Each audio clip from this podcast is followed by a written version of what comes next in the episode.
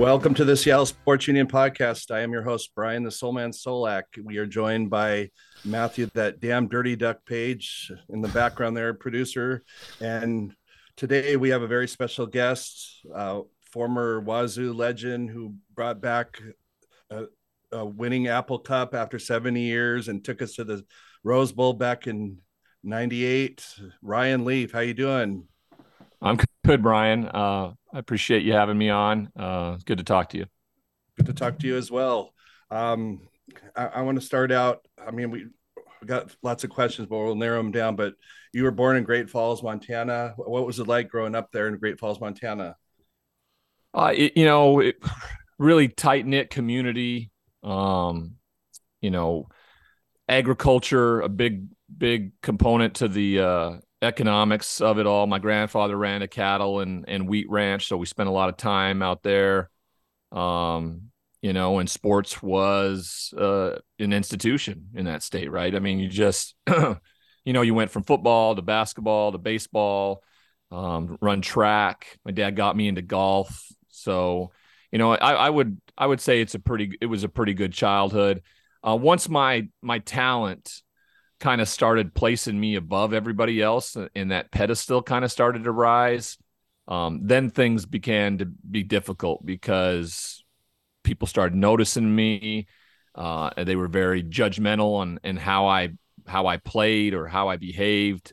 Uh, and then it became a real toxic place to grow up in because you know i was just head and shoulders better than everybody else and i just wanted to get out of that small town uh, to try to make something of it you know i wanted to play some sort of professional sport. And, you know, the, the guys I looked up to were the Fab Five, like Jalen Rose, right? It, it, it wasn't, um, you know, kind of the conservative, straight laced. I, I, I wanted to showboat. I wanted to play. I, I figured that was the only way for me to get out of the of the small town, and so that rubbed a lot of people the wrong way.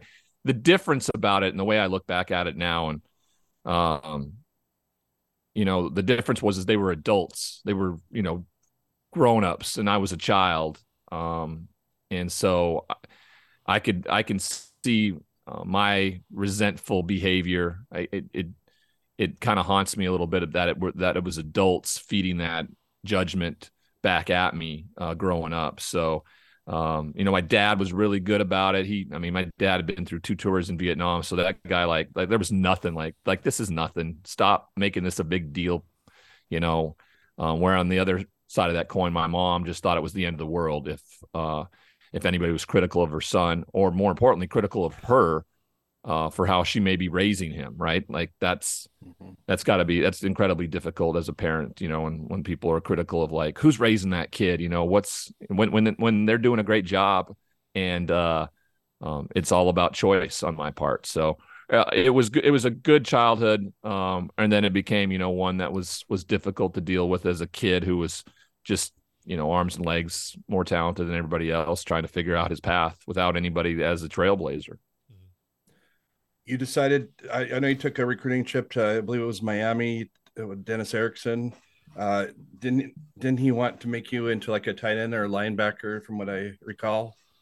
He didn't but he also was he uh, also had his sights on on an nfl job. So i don't know how truly okay. committed he was. And that's how uh, you know, he was honest with me. He told me that, but he also said the recruiting coordinator saw me more as a as a tight end type. Okay. And so it was it was great that he was honest with me about it. I, I don't think I was really um looking seriously into the University of Miami. It was so far away. Uh, yeah. Um, my recruiting trip, I think, was just to go uh, experience it. Um, but it was a, it was quite a culture shock from the young kid from Montana. I'm glad I did it. Uh, got to experience it. Um, I was, you know, really really happy that that Coach Erickson was was honest with me, and then it it turned out to be a good thing because uh, Eric Price, who was Mike Price's son, was a GA at Miami at the time for um, for Dennis Erickson in Miami. And, and Mike told me the story about Eric calling him like the next day, like, you know, I think we got, I think you got a shot. He he he he he told uh, the coaches that he probably wasn't going to come here. So that was the that was a neat deal too. So what? Small what, world. What closed Small the door world. on on on your commitment for Wazoo? What what made you ultimately say this is the place for me? I want to go here. Mike Price, you know, uh, Straight any answer, coach yeah. could have any coach could have done this. Uh, he called me the day of the Rose Bowl. It was 1994, January 1st. It was Wisconsin UCLA, and uh, he asked me what I was doing. I told him I was watching the Rose Bowl, and he just he said something. I think he just said something off the cuff. Maybe it was like something he had you know shilled to everybody uh, when he recruited, but he just said, "Hey, you know, I'll make you a deal. You come here, we'll go play in that game together." And I bought it in that moment, hook, line, and sinker. I was like, I, I just I believed him. I just did. He had just finished coaching Drew Bledsoe, who was the number one overall draft pick in 1993, and I just um, I believed him. And so I ran into mom and dad's uh, bedroom. I think they were watching the game on their little TV or something, and I just popped my head in, said I'm going to Washington State, and popped my head right back out. They kind of looked at each other and thought, okay, you know, it's it was the only trip my dad went with me on. I went on the other the other two by myself, and uh, I remember at the exit interview, uh, Coach Price turned around to his, his coaches after my dad and I left, and and he said, "My dad's just really stoic, right? Just taking everything in, not really showing any emotion." And Coach Price looked at his staff and said, "Well." He ain't coming here. His dad hated this place, and uh, my dad actually loved it. It was he he loved it, and and uh, it was the best best best decision I've ever made. what was it like bringing uh bringing a Rose Bowl to Pullman? I mean, we haven't been there for what was it, seventy years, about 50, 60 yeah. Yeah, what was it like you for you as a player, as a person? To... Well, I always thought it was possible, and Coach Price used to put this this superimposed um, photograph in the locker room. Right, it was a Mhm. picture of the Rose Bowl, and he had superimposed Washington State uh, in the end zone. And so we looked at it every day we were in that locker room. And then when the goal became unattainable, like our sophomore year, my sophomore year, when we had, you know, been mathematically eliminated from the Rose Bowl opportunity, he removed the the photo, and it pissed me off. I mean, I, it just absolutely pissed me off. I remember the day he took it out, I went like screaming like a little child into his office, "Put it back! Put it back!" and he just said, "I'll put it back when it's an achievable goal again," and it's just it's not. And uh, I just hated that and I just kind of made it like a deal with with I myself. I don't know my teammates. Everybody was like that that that photo's not coming down here this year. It's just not. He he switched up a game. He put UCLA at the beginning of the year, and I've been back to back games with UCLA and USC. So it was either going to be the best thing he ever did, or it was going to be the worst decision he ever made. And and uh and you know we went about our business. We had a ton of uh, senior leadership. We had some really good football players on that team, walk ons uh, just a collective all the way around, and it's really special. I mean, it's it's it's it's it's lasted the test, you know, the the test of time, right? It's been 25 years since we did it, and it's still, you know, the greatest football team that Washington State's ever uh, put on a field. So, um, you know, it's really proud of it. Um, what a what a dream year, season of destiny. I think they kept calling it Heisman Trophy finalist. Got to represent the school, the team, my coach, um, that was that was really special, and it's something that I I still firmly hold on to.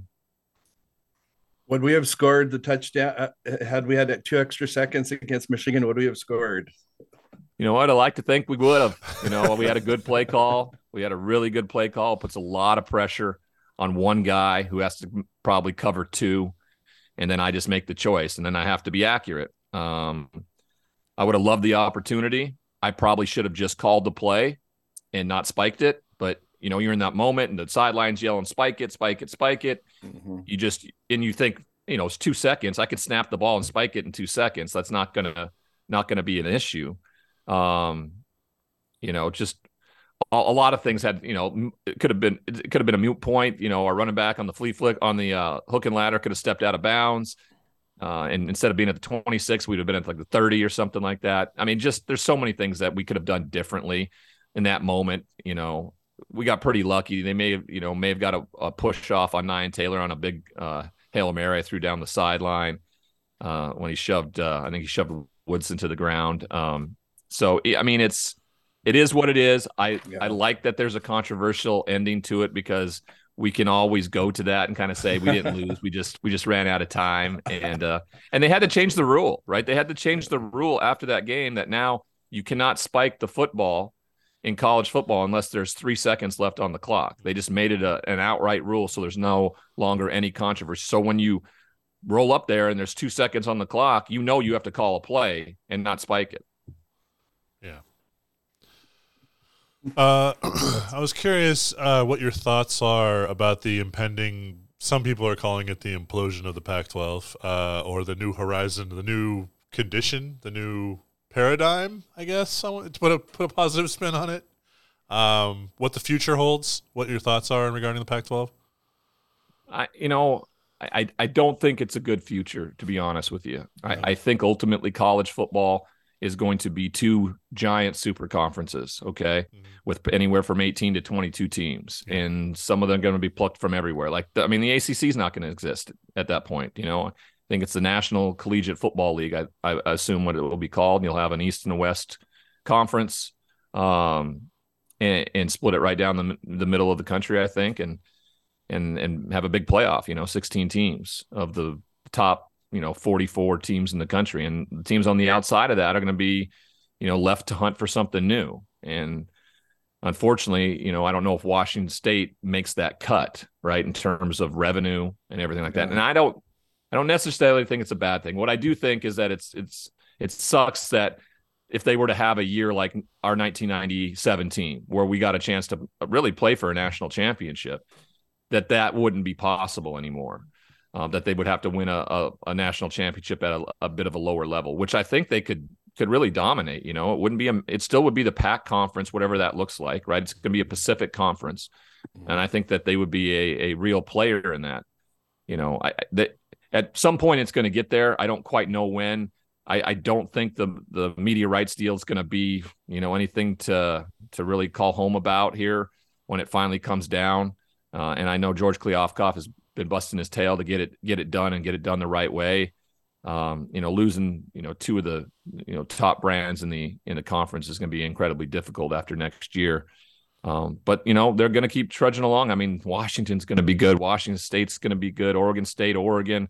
You know, Arizona's coming back around now. You got, um, you know, Utah, and it, I mean, the conference is is solid, right? I mean, yeah. it, it, it is. It's competitive and it's solid. It's just a matter of whether you can generate money, and ultimately, this is going to come down to a spreadsheet placed in front of presidents of universities. Yeah. Right? They're going to be like, okay, uh, we we can't afford to stay in this in this mix. We're gonna we're gonna shuffle and shuttle it away, and so it, it's it's ultimately going to come down to a spread state uh, spread a spreadsheet, which is you know a tough thing to handle, especially from an athletic standpoint.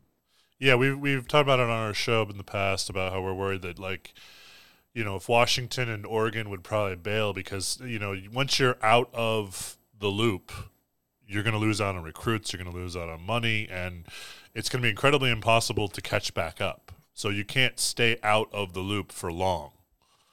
So the danger there is you're gonna the pack just starts hemorrhaging teams and universities really. But um, yeah, but I still always think there's going to be a Pacific Conference, and I yeah, think Washington State's gonna, and, and I think Washington State's always going to be a part of that. Moving on, I want to talk about playing in the NFL. Um, my a lot of questions, but my main question is what, what what positives did you take away as a person from playing in the NFL? I mean, if you were to talk to an up and coming player from Wazoo or something who's excited for the draft, what would you tell them the positive things about playing in the NFL?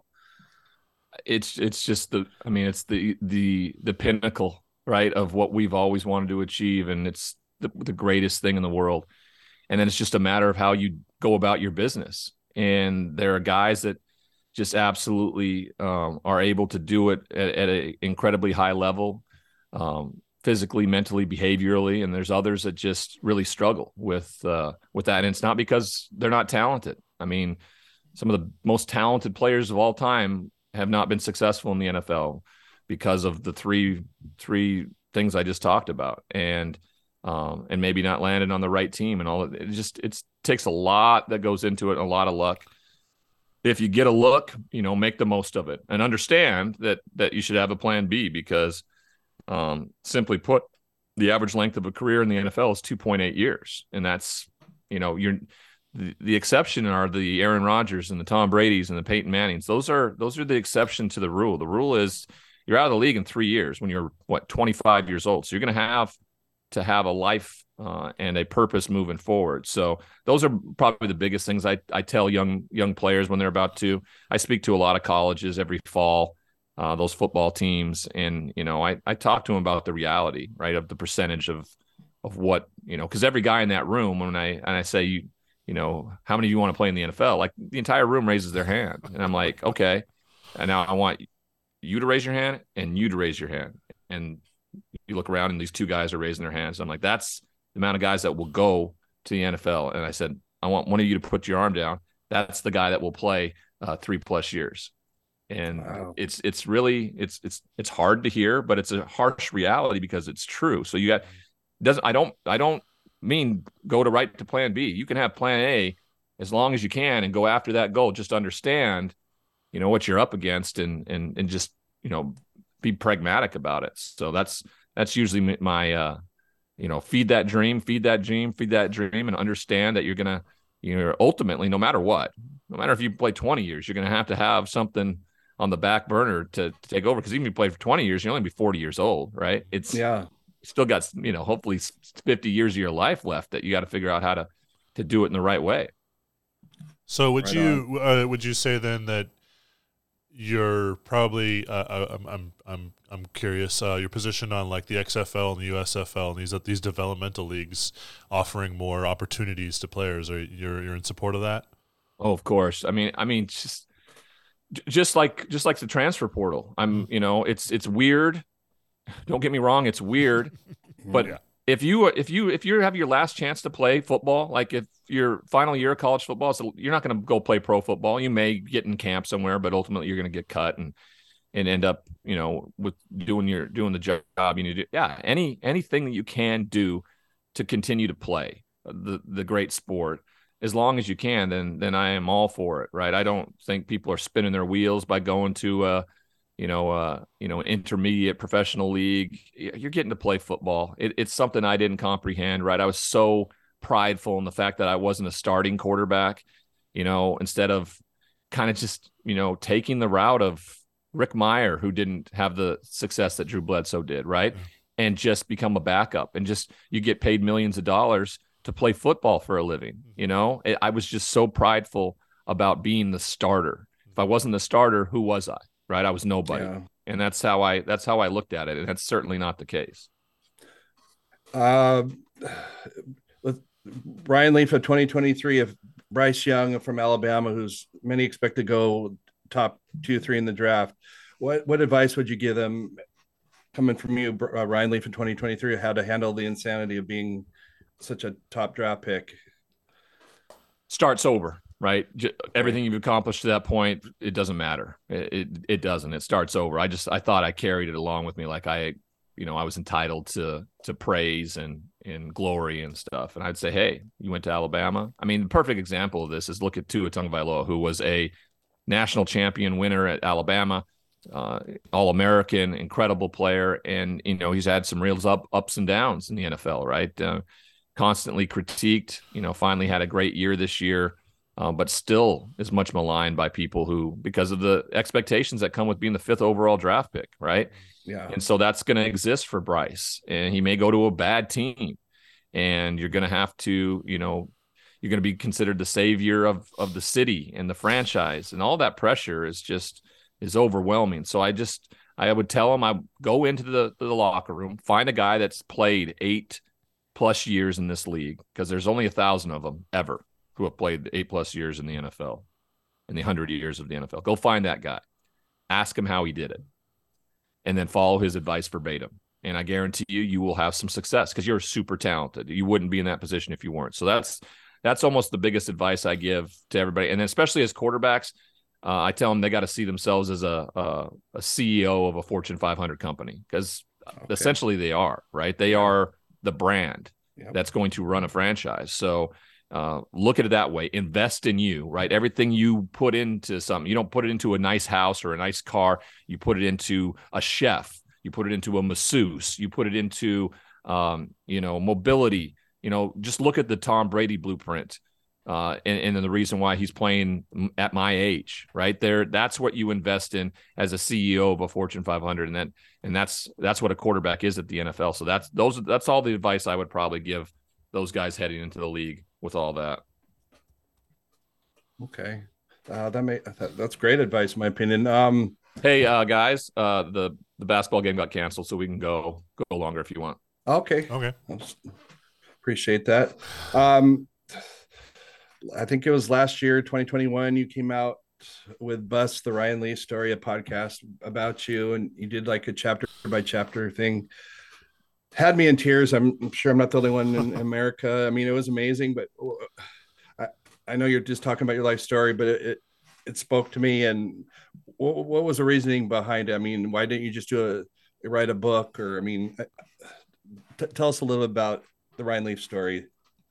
Well, at first it was um, I found it very interesting to see uh, in in all the genres of sports um, individuals who had ton, tons of expectation on them and they didn't meet it. And and the judgment and, and criticism from people was overwhelming and so much so that it affected them emotionally behaviorally. Um, and so that was the initial thought. My wife and i really came up with it and we took it to a bunch of different networks. It was we were going to call it busts um, and it was going to be like a docu series, and I was going to interview, uh, you know, Johnny Manziel or Jamarcus Russell or Anna Kournikova uh, or Michael Kim. You know, I, Michael Kim's story fascinates me. Uh, the decision to take an insurance policy rather than ever play golf ever again, things like that. So. Uh, when he was the next Tiger for Nike, and and so that really interested me, and we had some real traction with HBO and Showtime, and then, you know, the pandemic hit, and uh, and so a friend of mine, uh, Kevin Connolly, uh, who had started this podcast network, um, we were playing golf, and I kind of started talking to him about the project, and I said maybe we just use my use me as the the test balloon here and showcase and show people what what it can be like, and let's just let's do it in podcast form, and let's just sl- slam me down right in front of a microphone and and just uh, and do what I do. I mean, I travel the country and speak for a living so let's do it in front of a microphone, but but more intense, more transparent, you know, more vulnerable. Um, you know, in a ten to twelve, uh, you know, episode arc for, and uh, he was great as a producer, um, and we just knocked it out. You know, we knocked it out. We released them uh, week by week, episode by episode. Um, my my wife said I cuss too much, but I mean that that's mean, I, I, I, I hate that people think cuss words are like, you know, like the end all be all uh, of morality or anything like that. Yeah. It gets across the point a lot yeah. better in some instances. And um, it, it was overwhelming uh, in how well it was received um, and the impact it had and the people who reached out to me for help, who utilized it, who've listened. Like one guy wrote to me and said he's listened to it from start to finish like 10 times. And that's, that's the cool thing about this podcast is that it's evergreen, right? I mean, it doesn't matter when you listen to it. It's not topical, right? It's it's it's always topical. So if you listen to it 5 years from now because you're struggling or your family member struggling or something like that, um, it, it's it's perfect timing for it. So Kevin and I are just, you know, every time we uh we kind of feel like it needs to be get put back out there, we'll re- re-release it and we'll add a couple like episodes,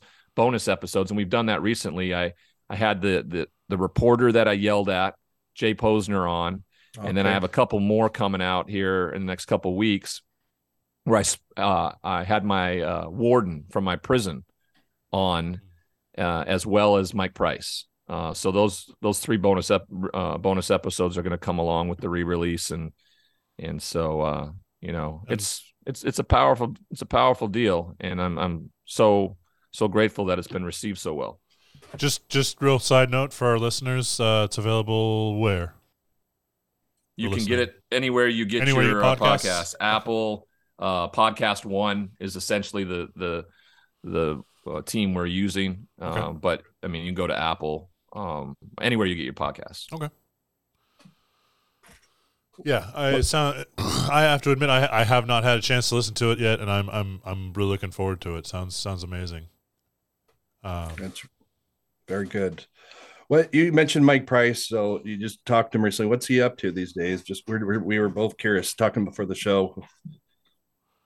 He's being a he's being a good grandpa. You know, that's what he's doing. He's got okay. you know he had three kids who have had who have big families, and you know they're back in the Northwest. Uh, and him and Eric, his oldest son, have kind of started a quarterback camp of sorts okay. or a quarterback um, because, I mean, the dude is a guru. Yeah. Uh, Jordan Palmer's become one of the best in all of of football. Uh, a ton of the first round draft picks go to him and stay with him. Josh Allen, Sam Darnold, Joe Burrow, Trevor Lawrence, all these guys over the last few years, right?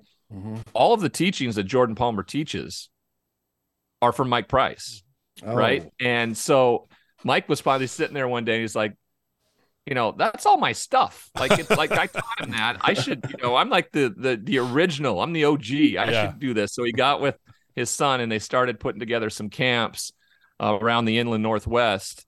And uh and I think that's just gonna gonna take off like gangbusters because he's such a good coach. I mean, he taught me everything about playing quarterback. I didn't know anything when I got to college. I I was not taught one uh, you know lick of of how to play quarterback in high school. It was you know run the option, run the veer, you know maybe throw three or four times a game. You know it was not.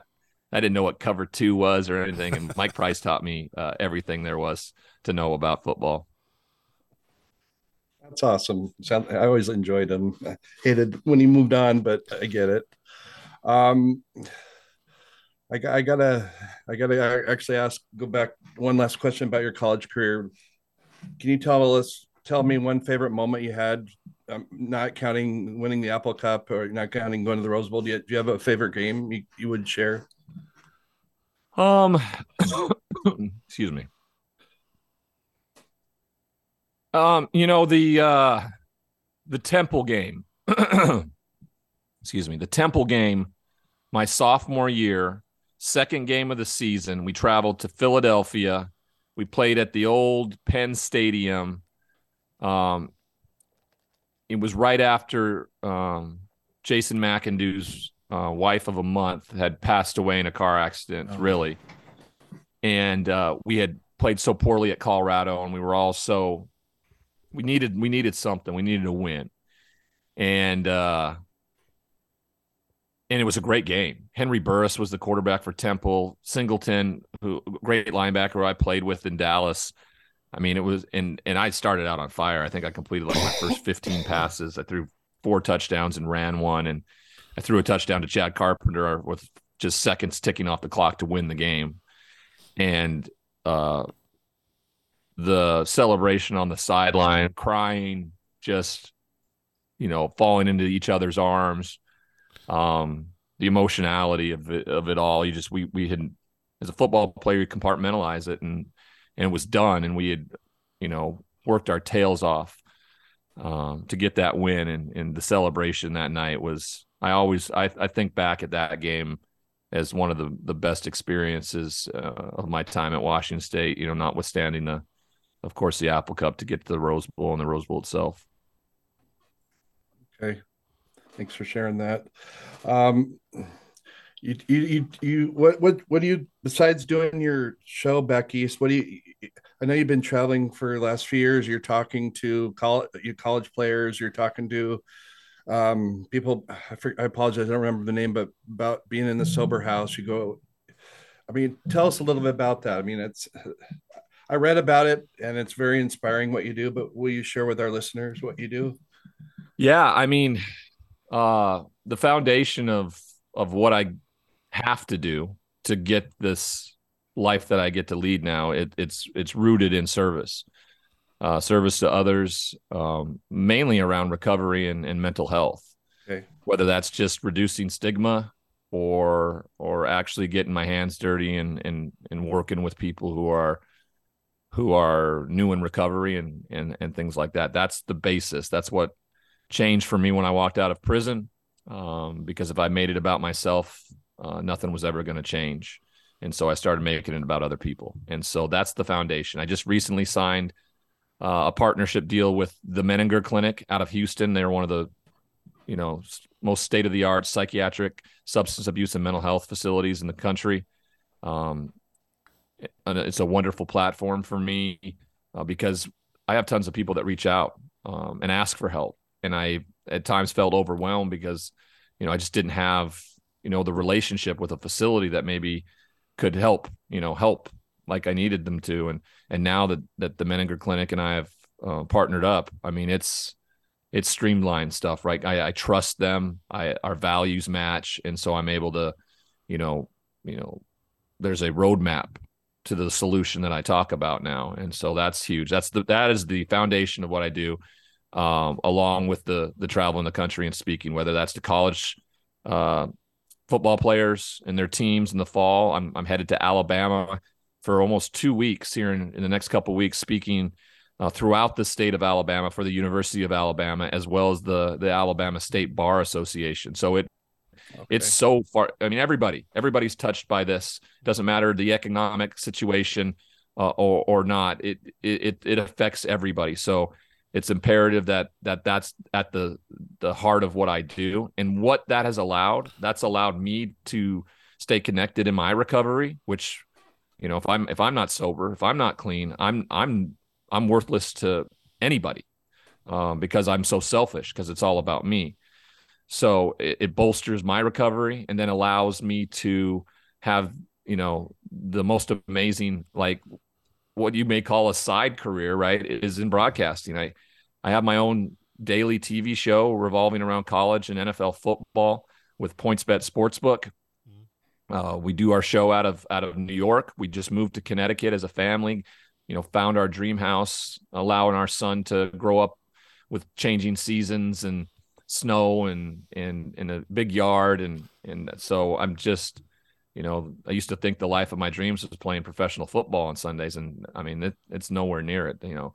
Um, and then I'm kind of a mercenary you know for everybody else right? I, I do three to four radio shows on Sirius XM NFL radio ESPNU Pac-12 during the week. Um, I call games for ESPN college football games on Saturdays during the fall and then Westwood One has me call uh, NFL games on Sundays, Thursdays, uh, or Saturdays. Um, you know, during the season as well. Good Morning Football has really given me a neat opportunity for the NFL Network. I do a couple uh, segments with them a week because um, it's right there in New York, and uh, you know, so I mean that's a lot of stuff. But I'm like a shark, right? If I if I'm not moving, I'm like I'm just I have to be moving. Like idle hands for me are a problem. It's idle mind so that's all the stuff I'm doing. And then at the at the very forefront of that, I'm a dad to a five year old, and I'm a partner to a, a un- unbelievably, uh, you know, understanding and caring wife. And so, you know, that's that's the the beginning of my bio and all my things are dad,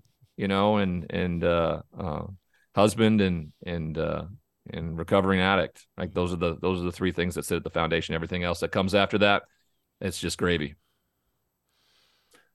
Well, you uh, you mentioned your your show. Uh, this last this week, you've taken a, a pretty firm position regarding the uh, Week 18 games, or yeah, Week 18. I'm still thrown by the extra week now. I know in the NFL, uh, but you, you've, you've taken a pretty strong stance that the that the game should be delayed um, uh, regarding the tragic you know injury that happened uh, on Monday Night Football. Um, I'm curious if that position has changed at all in the last 24 hours with the news from Friday nights uh, Friday afternoon's practice where he was able to FaceTime. Uh, Damar Hamlin was able to FaceTime with the team and, and, and give them, you know, a message. And, you know, he's, he's conscious, he's alert, he's talking with family and friends. He's, you know, it, it, it, all positive. It's all great. He's still, from what I understand, he's still in critical condition. And I agree, you know, the game takes second second place absolutely to life but um, I'm just curious if your position has changed in any regard regarding that. It may have softened a little, but then I, I talked to a couple um, current players mm-hmm. and they were struggling a lot yeah. um, with their mental health this week. And because um, they were triggered Monday night, there oh. was some real PTSD. Yeah. It, it happened in my house. It happened, and I've talked to a bunch of former players who I've had on the show this week too. And it same kind of reaction, right? You mm-hmm.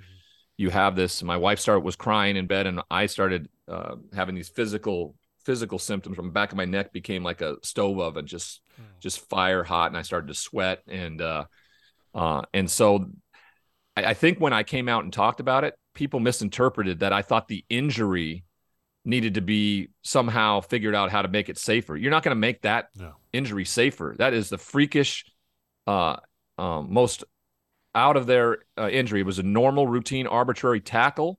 That happened. You're not going to remove that from the game. All right, you, you're just not.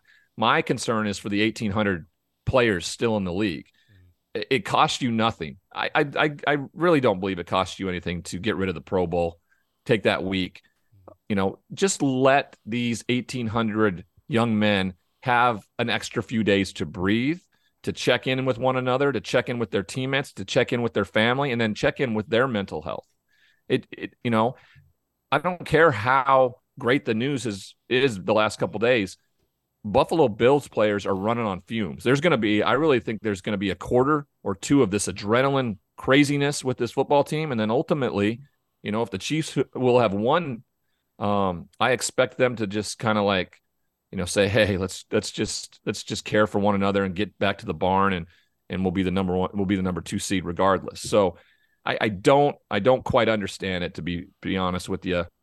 Uh, if the NFL continues to talk about their their care for their their health and safety of the player and the wellness, uh, it would have been, you know, if I was in charge, it would have been an easy decision. Like, okay, we're just going to take this weekend off, allow everybody to heal, uh, come together um, and, and, and really applaud you know Damar Hamlin um, and how much he fought and how the world came together to support him. And then we'll get back at it next week when we have had um, because the compartmentalizing your muscle memory takes over. Like we saw Monday night, we saw Buffalo defense chop back out of the field. We saw Mike Milano doing his jumping jacks, getting ready to go. We saw uh, Stefon Diggs imploring his teammates to kind of get fired up and get ready again. If it weren't for Zac Taylor, who didn't send his offense out, walked over to Sean McDermott, the muscle memory aspect of things, you that just takes control. You're in shock. Yeah. And so that's those are the things I was commenting on. What I couldn't uh, comprehend was just the the vitriol the vitriol of of fans coming at me yeah. this week about how stupid that was uh, and comparing jobs. I hate it. The false oh. equivalency of of comparing jobs there's no other job like being a professional football player. You make millions of dollars. You work for three hours a day, right on Sunday. It, there's no uh, equivalency for you to compare jobs. So I hated that this week. I also hated that they, you know, you know, they just said they just get back to work and like that. It's what what harm is it to take a few breaths, take a few days to make sure people's mental health are good? Because if you're not mentally ready to play a professional NFL football game, like things can go bad. Like you can get hurt, you can hurt other people, right? Careers can end. Yeah. And when you're making millions of dollars a year, you want that career to last as long as you can. So, um, you know, as the NFL, you know, and, and Troy Vincent and Roger Goodell, those guys just, um, they simply know they they can replace anybody, right? I mean, every year there's going to be a new crop of talent uh, to come through, right? They they they ride on on some of the all time greats. Don't get me wrong, but I mean they know they they know there's a a huge new pool of workforce of, available next year. So it's it's uh that locker room you, full of kids that you talk to. Yep, they're ready to go. Yeah. No, I agree with you, and but I mean it. it, it I, I agree with the false the, the false equivalency is bothersome, but uh, I think it would apply in any job or that you need the time. Well, you think it would, but, for, but there were so many that made comparisons to me that they work in construction and oh, one of the guys fell off the building and died, and we were back at work the next day. You shouldn't and, have been. You really right, shouldn't I mean, have been. Right. That's that's the thing about mental illness. Yeah. Right. Or not even mental illness, just mental health. Yeah. You can't see it. It's yeah. not a bone coming out of your leg broken. So people have such a hard time, and that's why the stigma exists and and has existed for so long. I believe it's changing. I really do. But then you you realize that like popular culture they don't they still don't get it simone biles at the olympics when he when she was having uh you know those mental health issues people like went berserk and attacked her like i mean a lot of people had her back don't get me wrong but the majority of people were like you know buck up you know and and not having any empathy around it and so that was my biggest shock this week is like where would, I'm I'm just trying to be empathetic. Yeah. Cuz I know how it affected me on Monday night and I'm a former player sitting at home, not having to walk back out on the field next Sunday.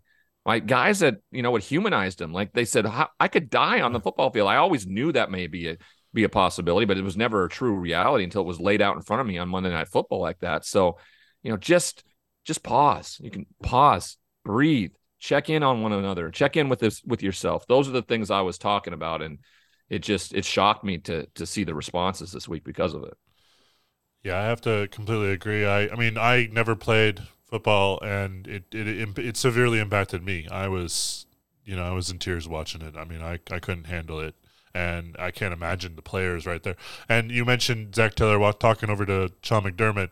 McDermott looked like he was just not there. Yeah, he was in shock. He, he was, was, in just, shock. He wasn't. He was in shock, but he knew what he needed to do. He like, knew what he needed to do, and he did the he right was like, thing. I need to be with my. I need to be with my. Yeah. my player. No, I absolutely. So. Yep, he did the right thing. He was with his players, but it, but the ref there, there was one shot that stuck out to me where they showed him and the refs were talking, trying to talk to him, like organizing what are we going to do, what's happening, or whatever, and he's just not there. Zoned out. Yeah. Yeah. He's just zoned out. I'm like, they need to stop this. But yeah. So I yeah, completely agree. It's a good it's a good I, I completely agree with your position. I don't understand.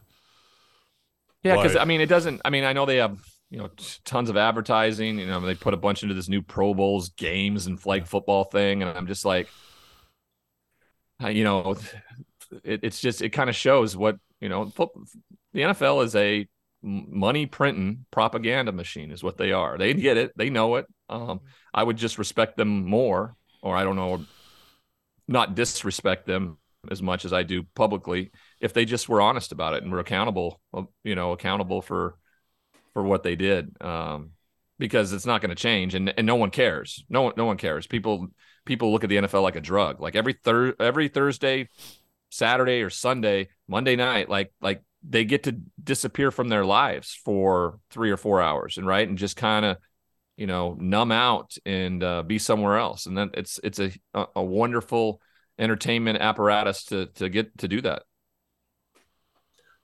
um, I have to share a quick Ryan Leaf story because you talk about checking in. Um, many people know that my daughter ran away a few years ago and she got into drugs. Long story short, and uh, one day I was driving home from work and praying to God, and God, I asked him what to do, and he told me to reach out to you, Ryan, uh, and I, I, sent you a message on Twitter, and you immediately called us within hours. You talked to my wife and I, give us some quick, give us some support, and you offered to have your mom, Marcia, give us a call, and she called us and talked to us, and she just helped helped help ease the pain. I guess I'm trying to say, and I just want to say I'm truly appreciative to you and to your mom, and and my wife is too. And thank you, because you are you're a good guy, and I want people to know that you're a good guy.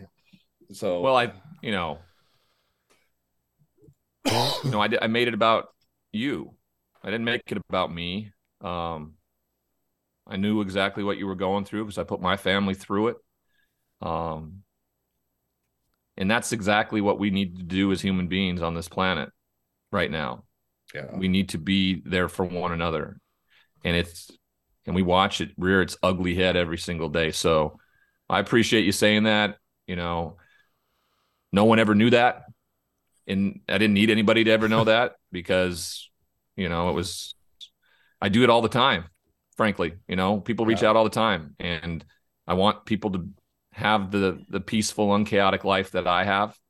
Um, and I know that's hard. Um, and so I, it's just really I appreciate that. I do. I'm I'm I'm glad that we were able to help and and be a part uh, uh, of the healing of your family. Thank you. It, please tell your mom. I don't know if she'll remember me, but please oh, tell her. Of course she will. Yeah, okay. she will. I hear real one more quick tidbit. I heard her on a podcast with Ashley Adamson and um, Christian McCaffrey's mom, and she. Long story short, I, did she mention that she, she crowd surfed at a Husky game? Is that true? yeah, when we won the Apple Cup, man, she was okay. uh, she was so damn nervous. Uh, you know, she she uh she used to sneak in the barnacles, uh, barno- barnoculars. You know, the uh the binoculars that were hollow that were filled with oh, booze. Yeah, and uh, and it was like medicine because she was so nervous about about me getting hurt, but mostly I think she was more nervous about me throwing interceptions because she, she knew like everybody else was going to be uh, uh, hating on her son for that. So, but by the end of the game, by the end of that game in particular, like that that one was the most nervous. Like to go to the Rose Bowl to win the championship, all the things at Husky Stadium. by that time she was feeling pretty good, I think. And then the fan, the fans went crazy, right? And the fans were everywhere. And then at one point, apparently, she was getting like like handed down the the wall of uh, the sea of, of crimson down to the field. And so yeah, she told she told uh, uh, Ashley uh, and uh, and Christian's mom uh, that story on their podcast. So I, I thought that was pretty funny. that was awesome. um, real, I want to ask you one last question. Before, uh, obviously, I'm still a big Wazoo fan, and I'm sure you are. Um, where do you see Wazoo's pro- football program going? I mean, I think Jake Dickert's a good good man, and I think he can lead us to the next step. I mean, bringing us back to success. I mean, what are your thoughts on the future of Wazoo I think it's in great hands, especially with Pat Chun uh, as athletic director. Um, and then, I mean, it's funny how you know, through the, all the chaos that the the hero emerges. Right, Jake Dickert was absolutely the man for the job last year, having to take over in that interim setting, and then to get that team to play that well in the biggest moments like that uh, when all that was going on. It was a national story, right? It was there were national reporters. It was a national story. Drug the kids through something that they didn't have to. I remember I was covering the uh, the Pac-12 media days, and you know everybody's there, everybody, all the kids except for Nick Rolovich, and it was so uncomfortable. And he put all that on those two boys, right? They put put it on um, uh, those two players to have to to to speak for him, right? Because of course they were going to ask the question all the time, and then Jake Dickert just stepped to the forefront, and uh, I love him. I really do. I love him as a coach. I think any player on that team is going to run through a brick wall for him. Um, you know, offensively, you know, with Eric Morris's offense, you know, Cam Ward was just he just didn't quite develop over the year. Um, he did some amazing things, which made you kind of forget some of the uh, you know poor decisions and uh, not understanding the the the moments in the games and things like that. I think you develop, and I think you learn from that.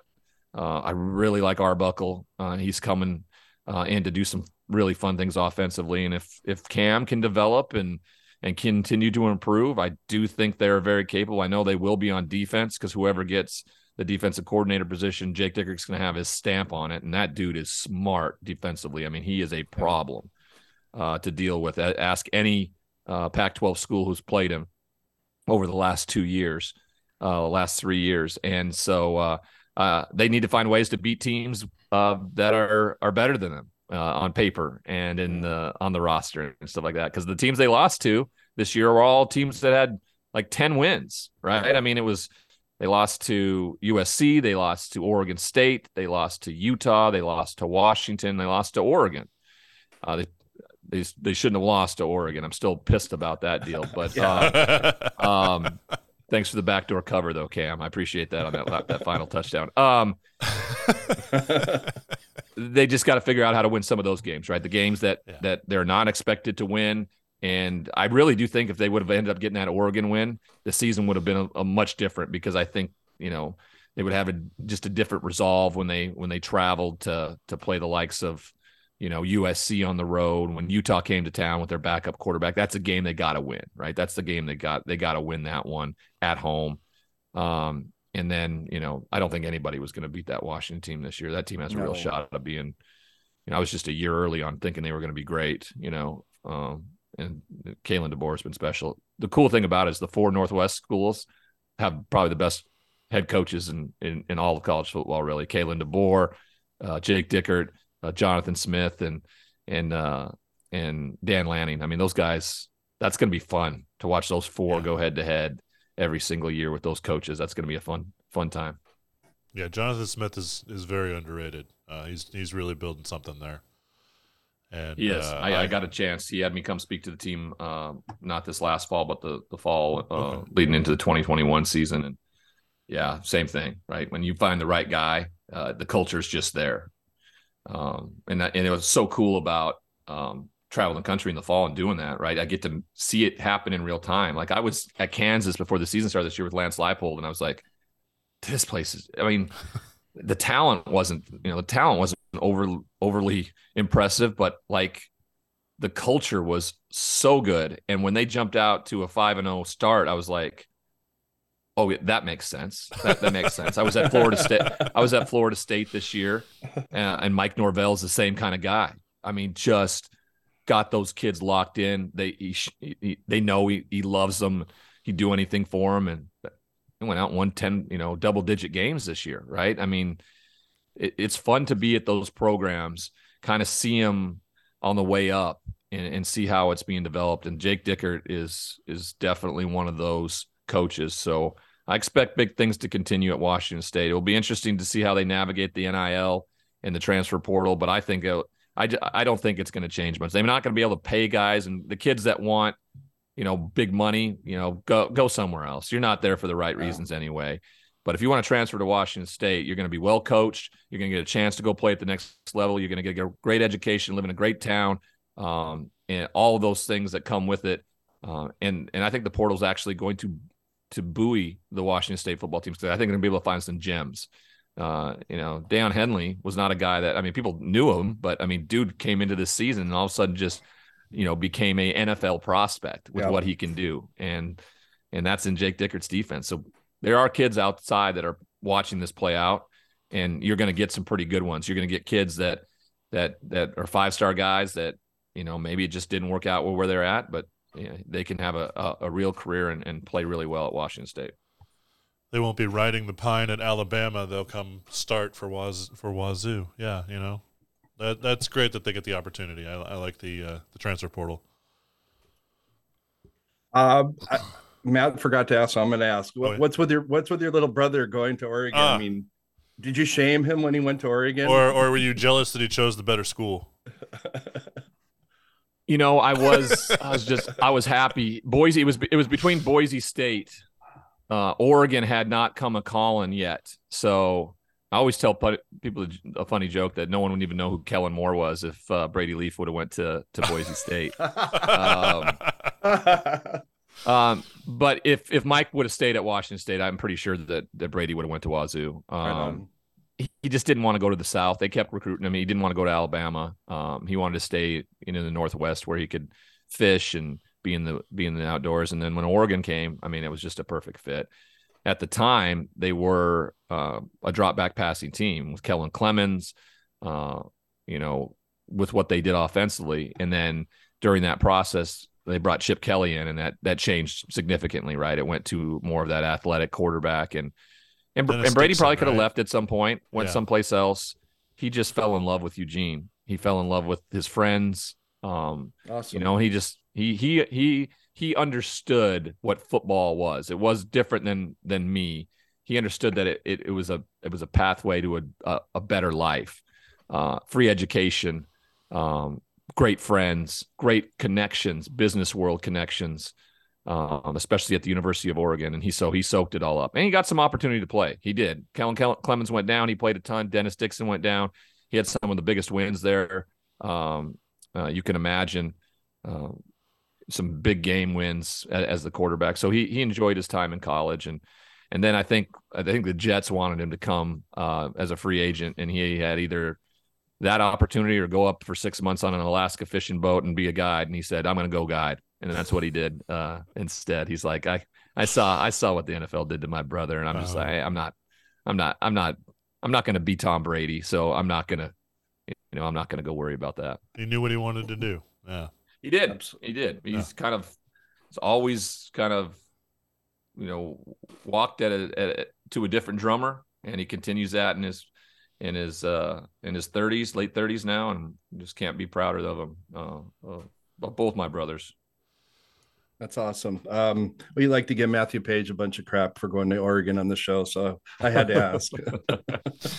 uh, um, so we, we, we, have a really good bet. We, yeah. we, do. We have a good bet every year. We have a big steak dinner bet every year on it. Um, and and Washington State's had some pretty good success against oh, Oregon. So I, I I haven't like been, you know, beat down and, and paying for for meals every year. I, I, uh, and now that I'm kind of in the sports betting world, I'm making sure I'm getting the points, and that's why I'm happy. That, you know, this year, so I, I got the steak dinner coming to me this year.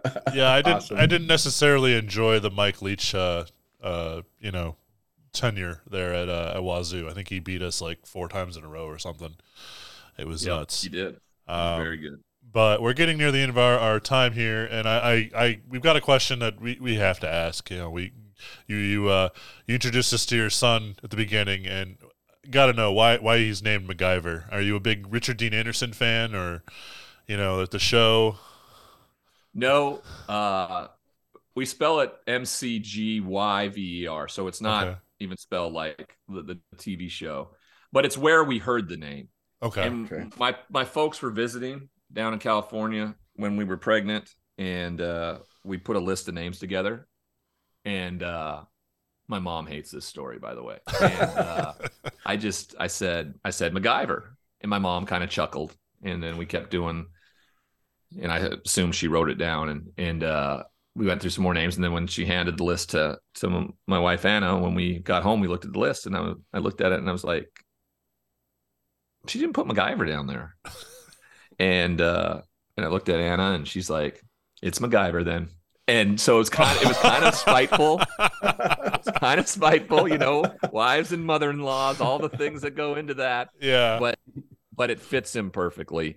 Uh, you know, I call him Mick G. That's usually what I call him. Um he's he's such a fun kid. And my my parents just love the name. Of course, love it now because they love him oh yeah. And uh and it, it's just it's just a perfect name Mc, McGyver Fitzgerald Leaf. So my brothers call him McFitzy. And uh so it's yeah it's it's great. He's the best. He just turned five. It's a really good age. I mean dude is we, this shows a lot you know CTE people out there all right? He has this little um app on our iPad called ABC Mouse. And it has this uh, memory game where it's just the cards, right? You, you, you flip them over and see if you can remember where the cards are and and and and do it. Well, we played we played on the train because he came into the into work with me uh, on Wednesday, and uh, we played on the train like eight times. He beat me seven out of the eight times. the eighth time, I tied him. Um, one time he it's it's a it's it's I think it's eight um matches you can come up with. One game he beat me seven to one. Oh. Uh, and the only reason I got the one is because I just I opened the game and dumb luck just picked t- the two out of nowhere. He even said it like, "How'd you do that?" You know, and uh, Magic. I mean, it shows like the the the age right when you're young and you're just you're learning and you are just in my mind you know my i couldn't remember my short-term memory i couldn't remember i mean literally like right after i flipped over one that said hot and trying to to match them with hot and cold i couldn't even i couldn't remember he's just like dad it's right here you know and it's it was hard to take but really proud of him awesome. Um, we've come to the end of our show. Uh, we always like to, Ryan, we always like to end our show on a positive note. So we call it a uh, shout out, shout out to a person, place, or thing that's really special to you. Um, let's go ahead and start with you, Ryan. What? Go ahead and give us a shout out, please.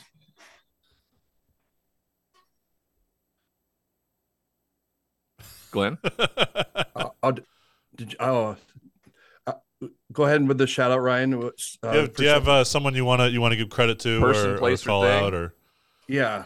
person, place, or thing. Uh, uh, shout out to Damar Hamlin just for uh, humanizing um, the NFL player this week and showing everybody the fight.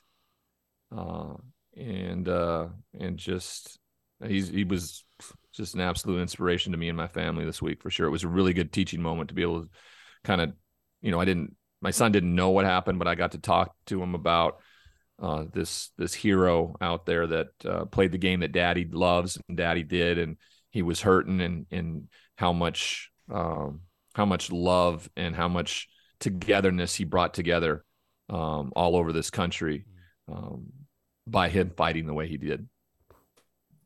Uh, Ryan, do you have any quick social media you'd like to promote?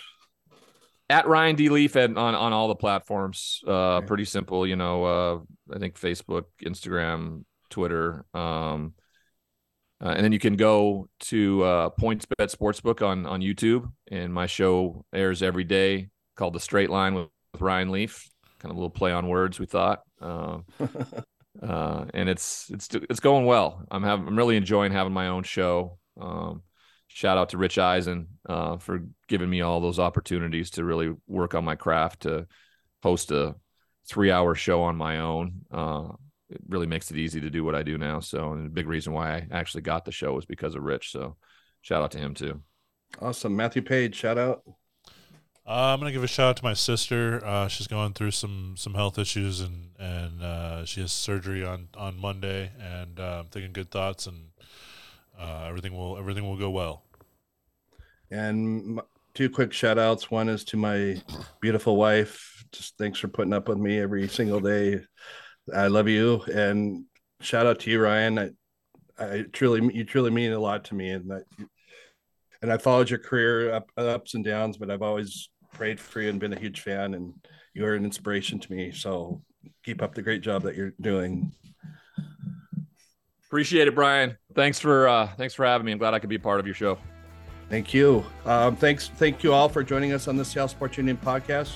You can find us on uh, iTunes, Captivate, and Spotify. Happy New Year, everyone.